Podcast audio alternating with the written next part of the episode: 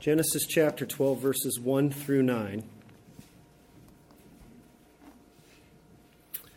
Where God's word reads this Now the Lord said to Abram, Go from your country and your kindred and your father's house to the land that I will show you.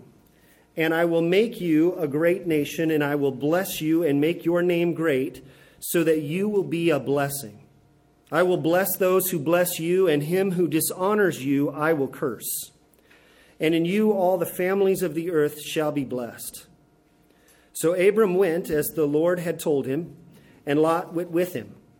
Abram was 75 years old when he departed from Haran. Abram took his wife, took Sarai his wife, and Lot his brother's son, and all their possessions that they had gathered, and the people that they had acquired in Haran and they set out to go to the land of Canaan. When they came to the land of Canaan, Abraham passed through the land to the place at Shechem, to the oak of Moreh. At that time, the Canaanites were in the land. Then the Lord appeared to Abram and said, To your offspring I will give this land. So he built there an altar to the Lord, who had appeared to him. From there he moved to the hill country on the east side of Bethel and pitched his tent with Bethel on the west and Ai on the east. And there he built an altar to the Lord and called upon the name of the Lord. And Abram journeyed on, still going toward the Negev. This is the reading of God's word. Pray, pray with me, please. Father God, we come now to your scripture. We thank you for the scripture that we have read. And God, we thank you that all of your word uh, is yours. We thank you um, that you have breathed this word out to us for our instruction, um, to teach us, but not just as a kind of a rule book to follow or um, just as a moral guide to follow, but as Jesus himself said um, to the disciples and as he said to uh, the religious leaders, that all of these scriptures testify about him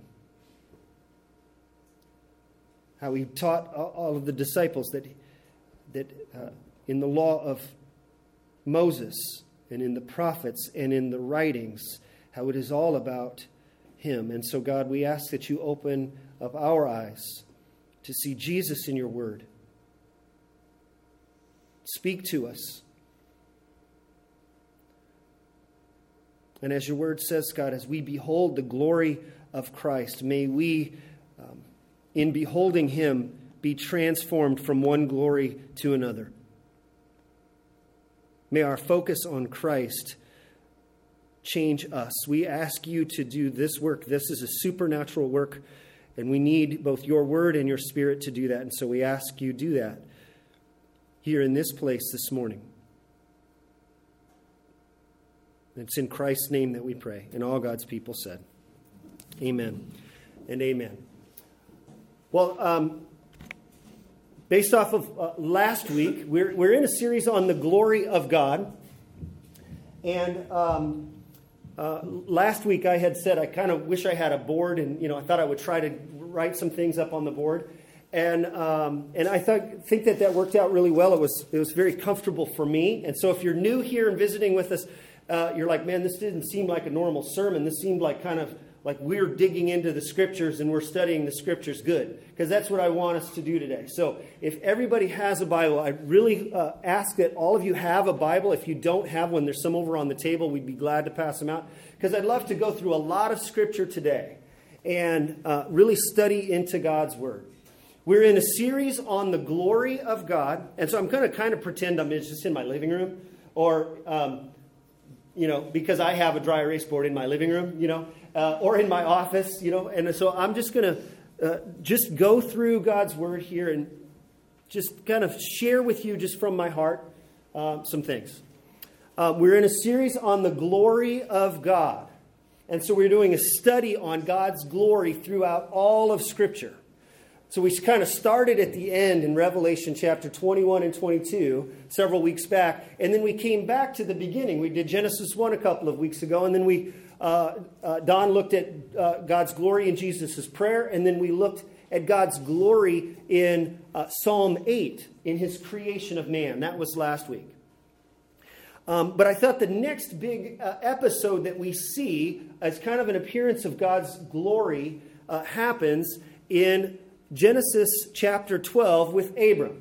Now, the word for glory in Hebrew does not occur in Genesis. Doesn't occur in Genesis. The next place it would occur would be in Exodus.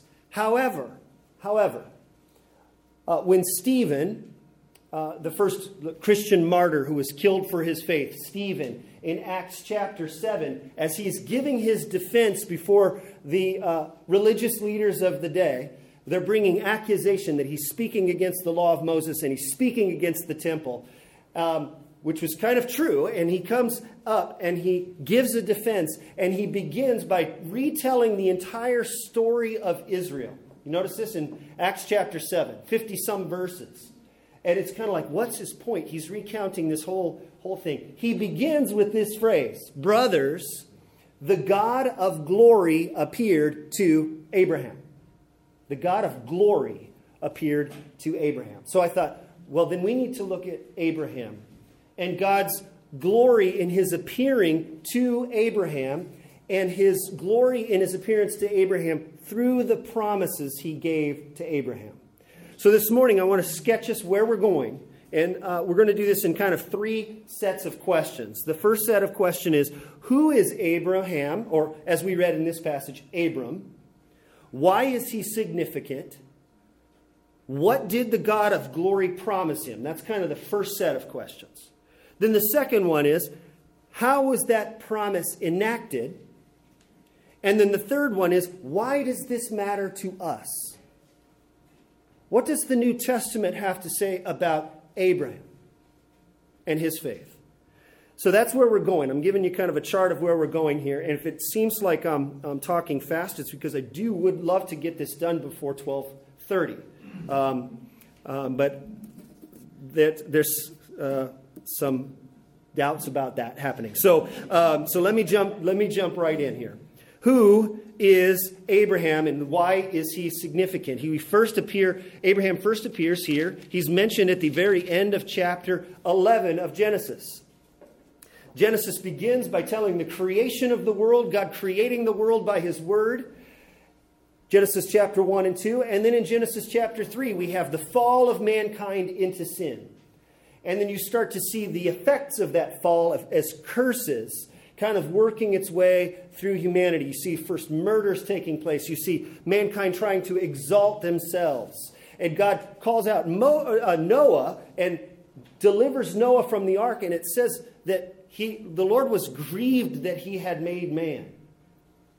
And so he delivers Noah and his people, but that doesn't stem the tide of the curse that's spreading throughout all of creation. And kind of the pinnacle of Genesis 1 through 11 is uh, humanity trying to make themselves uh, their way up to God by the building of the Tower of Babel. You're familiar with these stories, right, from Sunday school class. So the curse is spreading around. And now, God, we're introduced to Abram here. And the very first words that he says to him is He says, I want you to go. And then he makes several promises. So, a couple of things here. Um, I want you to, to notice here. There are, you have God, God's word. Okay, in Genesis chapter uh, 12, verses 1 through 3, and then Abraham's response. Okay? We'll call, we'll call uh, Abraham. And it begins with a, a command. There's two commands to go, he says, and then there are three promises of blessing that the Lord will do. The first one is, I will make you a great nation. I will make your uh, I will bless you, and I will make your name great. So you have a great nation, I will bless, and a great name. Okay? So that's the first command that the Lord God gives, and then there's three promises connected to it. Then he gives a second command, and that is be a blessing. And this likewise also has three promises connected to it. The first three were promises directed right to Abraham himself as an individual. The next three are um, promises given through Abraham to others. And those promises are this I will bless those who bless you.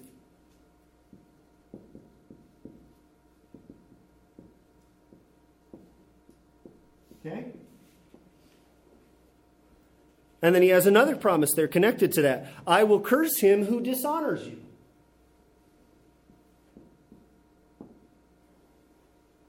And then the sixth promise here, the second uh, group of three here, the, the last of the, the second group of three I will bless all the families of the earth in you.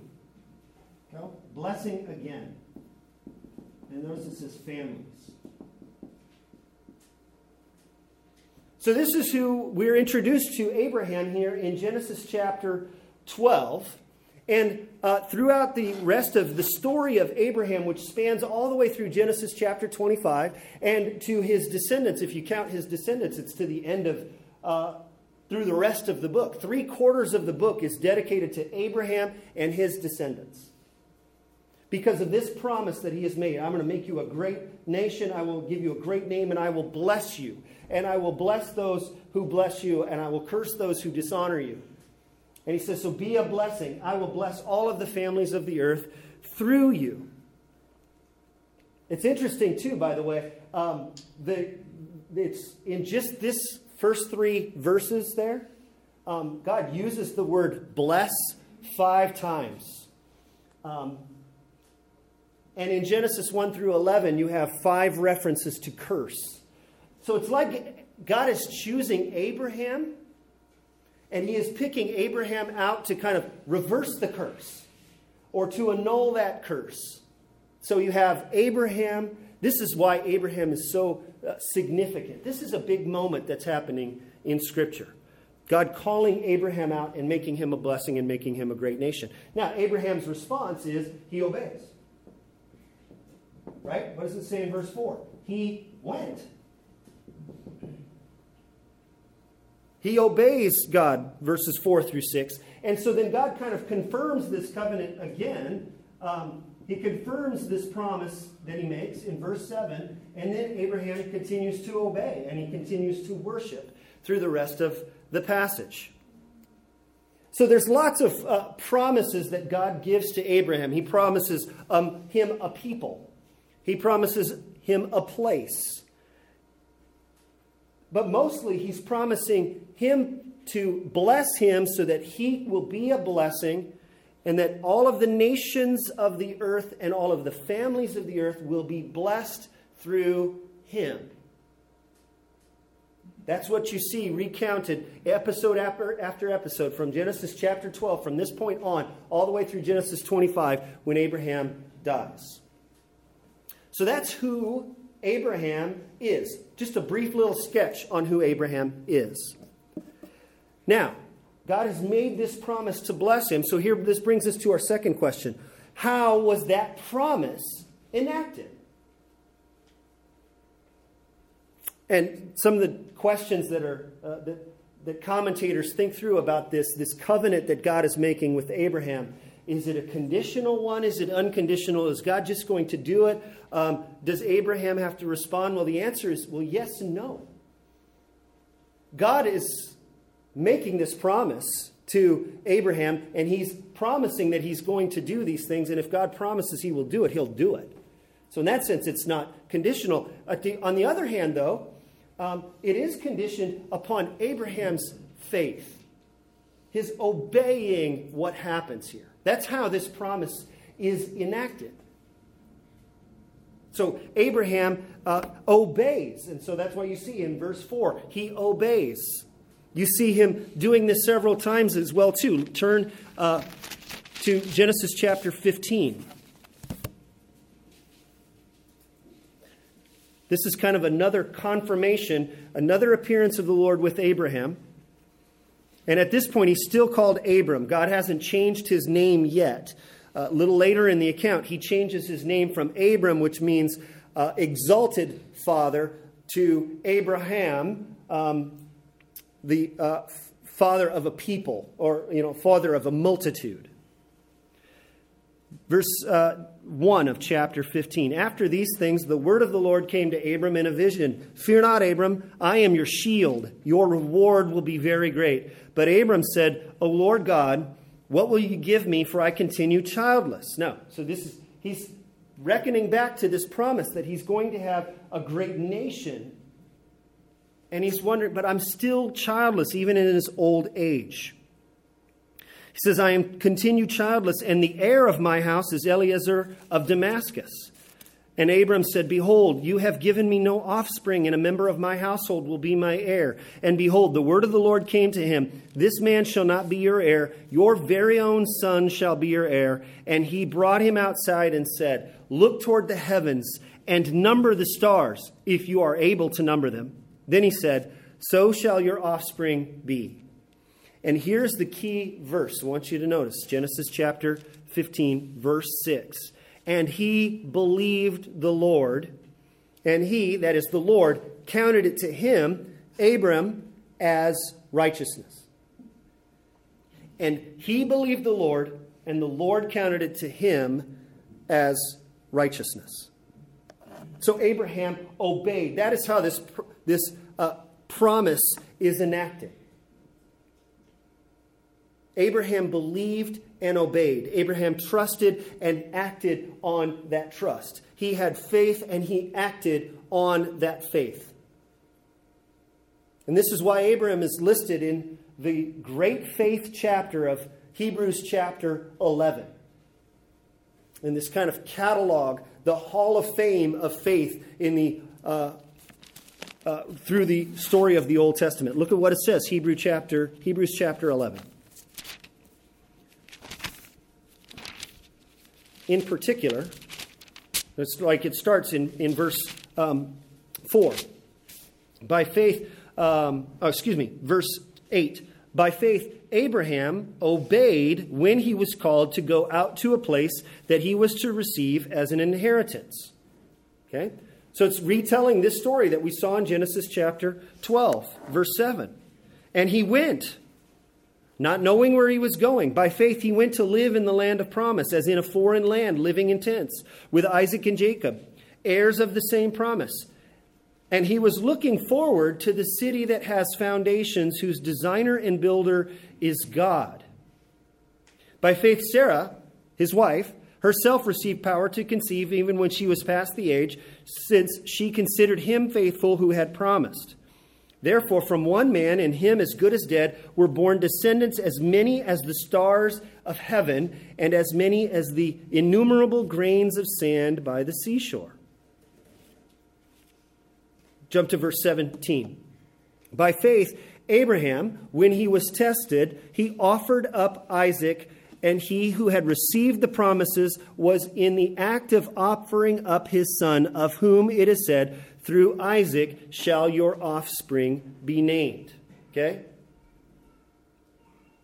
Now, he's talking about the incident that happens in Genesis chapter uh, 22, where God comes to Abraham after Isaac has been born.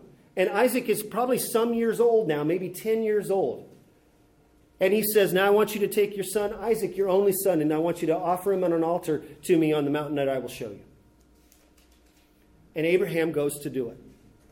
He gets wood for the altar, and he takes his son, and at one point, his uh, son Isaac is not uh, uh, unaware of what is happening here. He, I, Isaac says, um, Dad, we've got wood for the altar and for the fire, but where's the sacrifice? And Abraham says, The Lord will provide.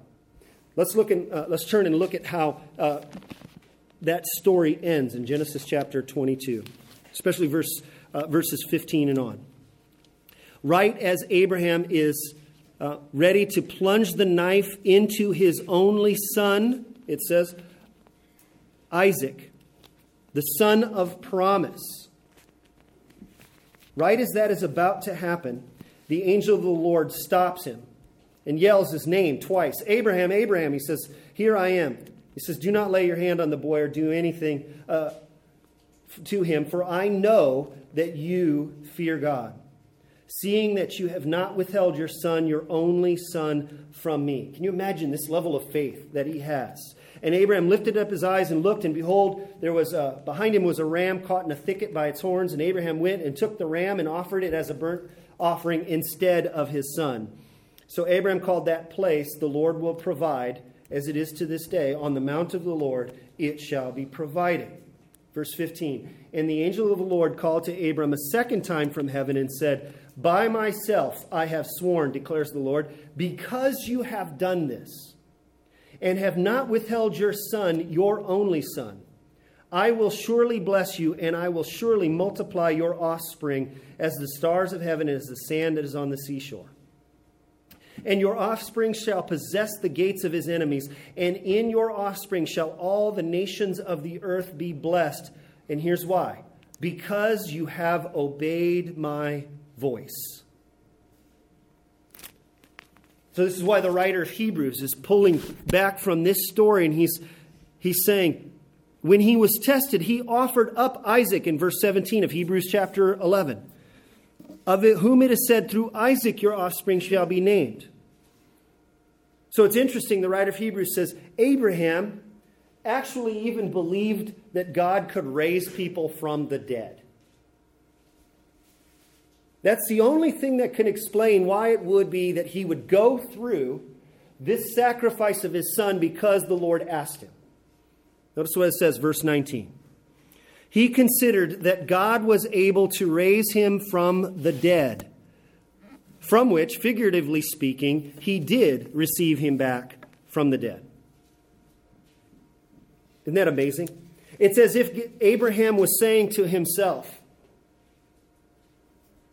if God promised me descendants, and then God gave me a son, and then promised me that, that through that son that these blessings were going to come through him. Then if he asked me to offer as a sacrifice that son he must be able to raise that son from the dead. That's the faith that abraham had. Do you see the thinking? Because God said it, I will do it. And that's why this key text, Genesis chapter 15, verse 6, and he believed the Lord and he counted it to him as righteousness, is so important. And that leads us to the next question What does this matter to us? Why does this matter to us? What does, what does this mean for us? Because the New Testament cites that very verse, Genesis chapter 15, verse 6, three times. Once in Romans chapter 4, once in Galatians chapter 3, and once in James. And so I want to look at those passages now in turn, and I'm going to ask this question. We're going to start with this one main question here first. Okay? And this question is Who are those who are blessed through Abraham? What does the New Testament say about this blessing to Abraham that God gives? Okay, so here's the big question Who is, who are those, excuse me, who are those who are blessed through Abraham? That's our question. Now we're going to look at those three passages in particular, in order. Let's uh, look, turn with me to Romans chapter 4.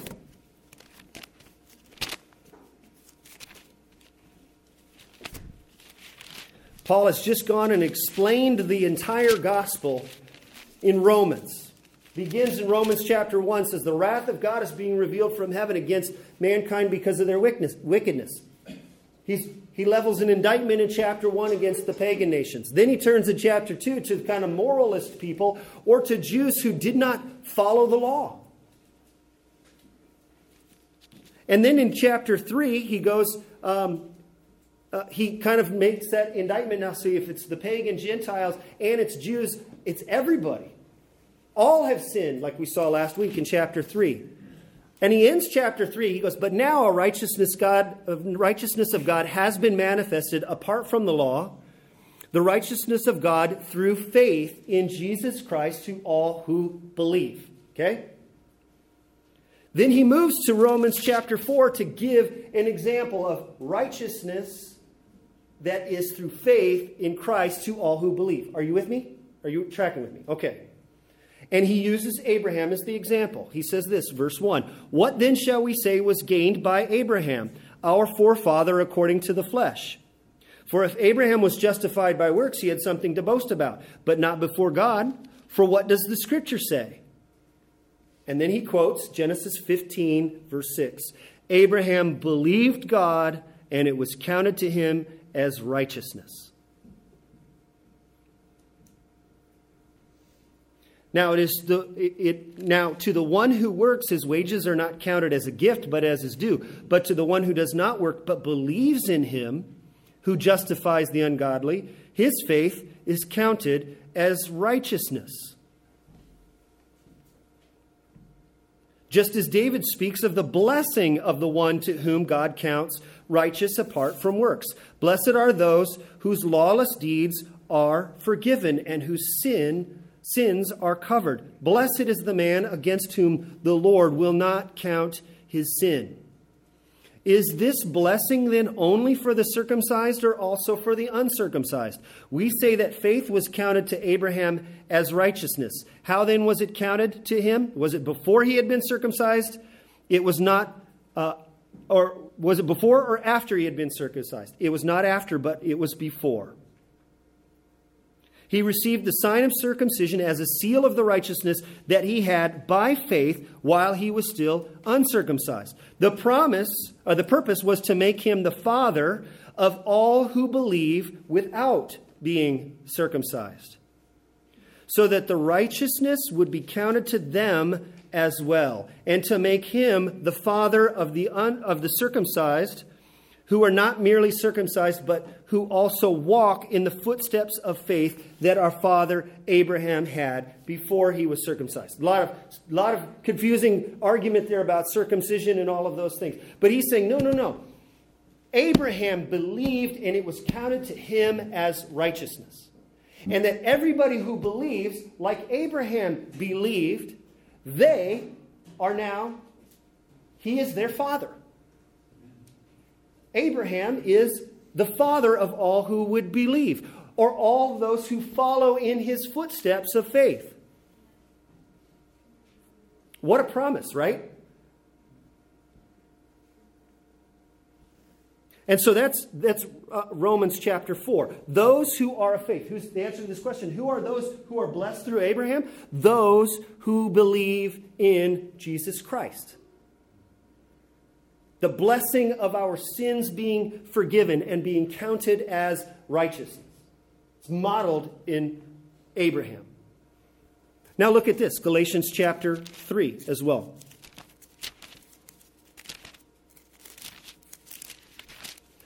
Who are those who are blessed through Abraham? Paul writing to the church in Galatia. Now, uh, Galatia is in the region of, of Turkey. This would be a, a Gentile. This would be a Gentile church, and there was an issue in Galatians um, where this church had received the good news about Christ and had believed in him, and then some others were coming in after Paul who were saying, who, who were Jewish and who were saying, "Hey, good job, that's great. I'm glad that you believe in Jesus, but you need to get circumcised. You have to follow the law of Moses." And so they were doing this. And Paul is writing back and saying, No, no, no, you don't understand how this works. When the, with the coming of the Spirit, you are justified by faith in Christ. And so he begins with these kind of harsh words here that you'll see at the beginning of chapter 3. O foolish Galatians, who has bewitched you? It was before your eyes that Jesus Christ was publicly portrayed as crucified. Let me ask you only this Did you receive the Spirit by works of the law? Or by hearing with faith? That's a rhetorical question. He says, You received the Spirit without doing the works of the law. Are you so foolish? Having begun by the Spirit, are you now being perfected by the flesh? Did you suffer so many things in, in vain, if indeed it was in vain? Does he who supplies the Spirit to you and work miracles among you do so by works of the law or by hearing with faith? And then here's where he gets to it. Just as Abraham, quote, believed God and it was counted to him as righteousness. Genesis 15, 6 again. And then here's it, verses 7 through 9. Know then that it is those of faith who are the sons of Abraham.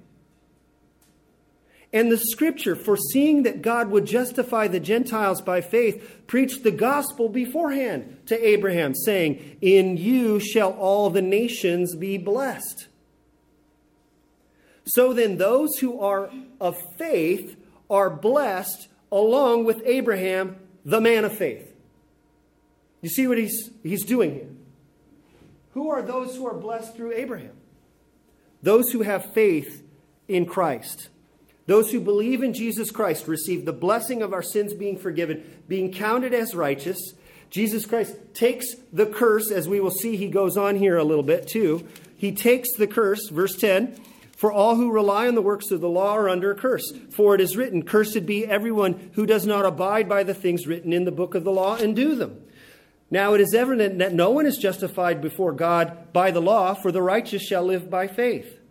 But the law is not of faith, rather, the one who does them shall live by them. Christ redeemed us from the curse of the law by becoming a curse for us. For it is written, Cursed is everyone who is hanged on a tree. So that in Christ Jesus, the blessing of Abraham might come to the Gentiles, so that we might receive the promised Spirit through faith.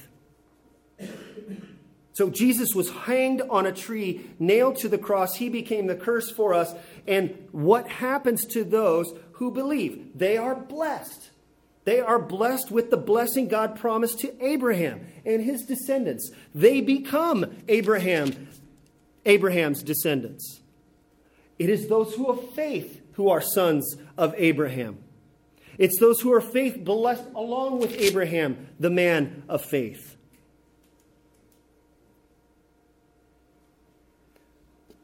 So you get the idea. That's kind of the general principle. That's, that's the general principle. I want, but I want to move along here as well too. And so now I want to get to some more specific kind of questions that will help us to understand this and flesh this out for us as well too.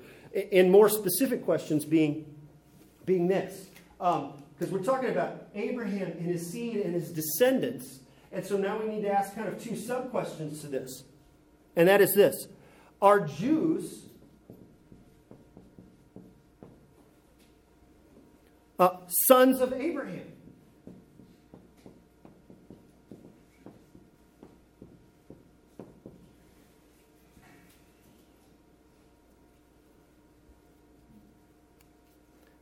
Then I'll get to the next one. Are Gentiles the sons of Abraham as well, too? But I want to do this one as well.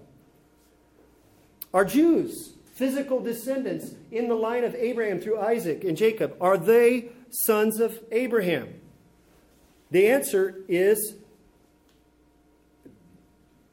it depends. right? It depends. If they do not believe in Jesus Christ, then the answer is no. If they do believe in Jesus Christ, the answer is yes. And that's, that's not my opinion, that's Jesus' opinion. Let's look at John chapter 8.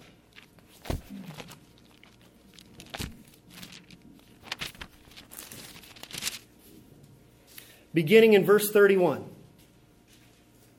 This is the word of Jesus. Jesus is, he's talking about how in verse 30 it says, as he was saying these things, many believed in him.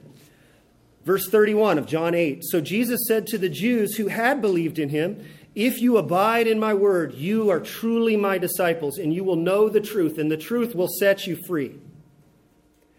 And then there's others that are there as well too. And then they answered him, "We are offspring of Abraham and have never been enslaved to anyone. How is it that you say you will become free?"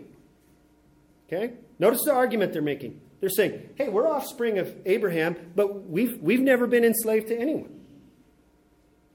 So Jesus answers that last question how well is it, you know, you're saying that I've never been enslaved to anyone. Jesus answers that second part first. He says this, verse 34 Truly, truly, I say to you, everyone who commits sin is a slave to sin. You, you may not have shackles on your wrists or put in prison somewhere or taken to a foreign land. That's maybe not happened in your life. But let me tell you, if you sin, you're a slave to sin. And the slave does not remain in the house forever. The son remains forever. So if the son, referring to himself, sets you free, you'll be free indeed. So he answers kind of the slavery question there. And then notice what he goes, uh, he comes back to their original objection. Verse 37 I know that you are offspring of Abraham. Yet you seek to kill me because my word finds no place in you. I speak of what I have seen with my father, and you do what you have heard from your father. Uh oh. It's getting, it's getting dark up in here right now, okay? They answered him, Whoa, Abraham's our father. Jesus said to them, If you were Abraham's children, you would be doing the works Abraham did. But now you seek to kill me, a man who has told you the truth that I heard from God. That is what Abraham did. Abraham was the man of faith, right? You are doing the works your father did. Oh, Jesus, you are getting in trouble. They said to him, We are not born of sexual immorality. We have one father, even God. Jesus said to them, If God were your father, you would love me. For I came from God and I'm here. I came not of my own accord, but he sent me. What, what do you not understand? Why do you not understand what I say? It is because you cannot bear to hear my word. You are of your father, the devil, and your will is to do your father's desires. He was a murderer from the beginning and has nothing to do with the truth because there is no truth in him. When he lies, he speaks out of his own char- character, for he is a liar and the father of lies. But because I tell you the truth, you do not believe me. You don't believe me like Abraham believed me. Which of you convicts me of sin? I tell you the truth. Why do you not believe me? Whoever is of God hears the words of God. The reason why you do not hear them is that you are not of God. The Jews answered him, Are we not right in saying that you are a Samaritan and have a demon? Jesus answered, I do not have a demon, but I honor my Father, and you dishonor me. Yet I do not seek my own glory. There is one who seeks it, and he is the judge. Truly, truly, I say to you, if anyone keeps my word, he will never see death. The Jews said to him, Now we know that you have a demon. Abraham died, as did the prophets, yet you say, If anyone keeps my word, he will never taste death. Are you greater than our father Abraham, who died, and the prophets died? Who do you make yourself out to be? Jesus answered, If I glorify myself, my glory is nothing. It is my Father who glorifies me, of whom you say, He is our God. But you have not known him. I know him. If I were to say that I do not know him, I would be a liar, like you. But I do know him, and I keep his word. Verse 56 Jesus says to them, Your father Abraham rejoiced that he would see my day. He saw it and was glad. Whoa, what's he doing here? The Jews said to him, You're not 50 years old, and you've seen Abraham? Jesus said to them, Truly, truly, I say to you, before Abraham was, I am. I, I've been around before Abraham was. This is a, he's claiming to be the Lord here. I am. I am. Many times he does that in John's gospel. Some people say Jesus never claimed to be God in the Old Testament scholars. And I'm like, oh boy, you can't, it's right, right there. I am. Is a reference to the divine name of Yahweh from Exodus chapter 3. And as a matter of fact, it's proof in the next verse. So they picked up stones to throw at him, but Jesus hid himself and went after, out of the temple. Why did they throw stones at him? Leviticus 24 anybody who blasphemes must be stoned. As a matter of fact, he says it in two chapters later. The same kind of event happens. You do not believe me, Jesus says, because you're not part of my flock, he's saying to the Jews. My sheep hear my voice, and I know them, and they will follow me. And at all of this, he says, I and the Father are one. The Jews picked up stones to stone him, and Jesus, I've shown you many things. Why are you stoning me? The Jew says, It is not because of good work that you are doing to stone you, but because for blasphemy, because you, being a man, make yourself God. So back to our question. Look at what Jesus is saying to the question are Jews sons of Abraham? Jesus says, if you don't believe in me, the answer is no. You have a different father, he says. You have a different father.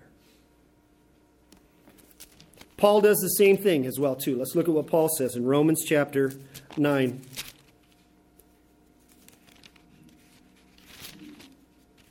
Romans chapter 9 verse beginning in verse 1. I am speaking the truth in Christ. I am not lying. My conscience bears me witness in the Holy Spirit that I have great sorrow and unceasing anguish in my heart. For I could wish that I myself were accursed and cut off for Christ for the sake of my brothers, my kinsmen according to the flesh. They are Israelites, and to them belong the adoption, the glory, the covenants, the giving of the law, the worship, and the promises. To them belong the patriarchs, and from their race, according to the flesh, is the Christ or the Messiah, who is God over all, blessed forever. Amen. But it is not as though the word of God has failed, he says. For not all who are descended from Israel belong to Israel. And not all are children of Abraham because they are his offspring. Paul's saying the same thing that, that Jesus is saying. You become a son of Abraham through faith and having the faith that Abraham had. So let me, let me move on. Last question then. Are Gentiles sons of Abraham.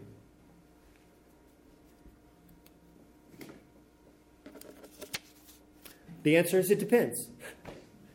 right? it depends. If they do not believe in Christ, well, then of course not. No. But if they do believe in Christ, then the answer is yes.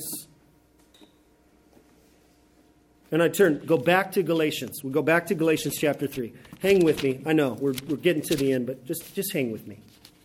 We looked at verses 1 through 14 of uh, Galatians chapter 3.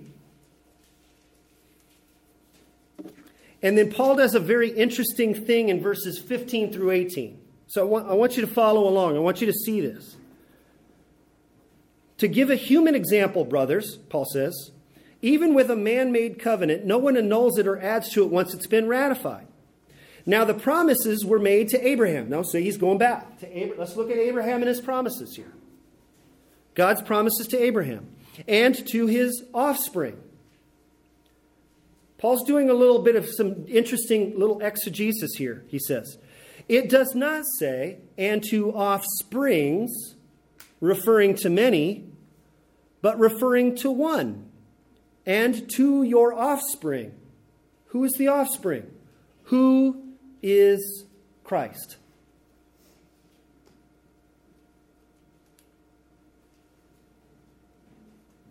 This is what I mean. The law, which came 430 years afterward, does not annul the covenant previously ratified by God so as to make the promise void. For if the inheritance comes by the law, it is no longer comes by promise, but God gave it to Abraham by promise. And this is where it applies to us. And this is where this will be our reflection on this today. Verse, um, verses 23. Actually, let's read verse 21 uh, and on. Is the law then contrary to the promises of God? Certainly not. For if the law had been given that could give life, then righteousness would indeed be by the law. But the scripture imprisoned everything under sin so that the promise by faith in Jesus Christ might be given to those who believe. Before faith came, We were held captive under the law, imprisoned until the coming faith would be revealed.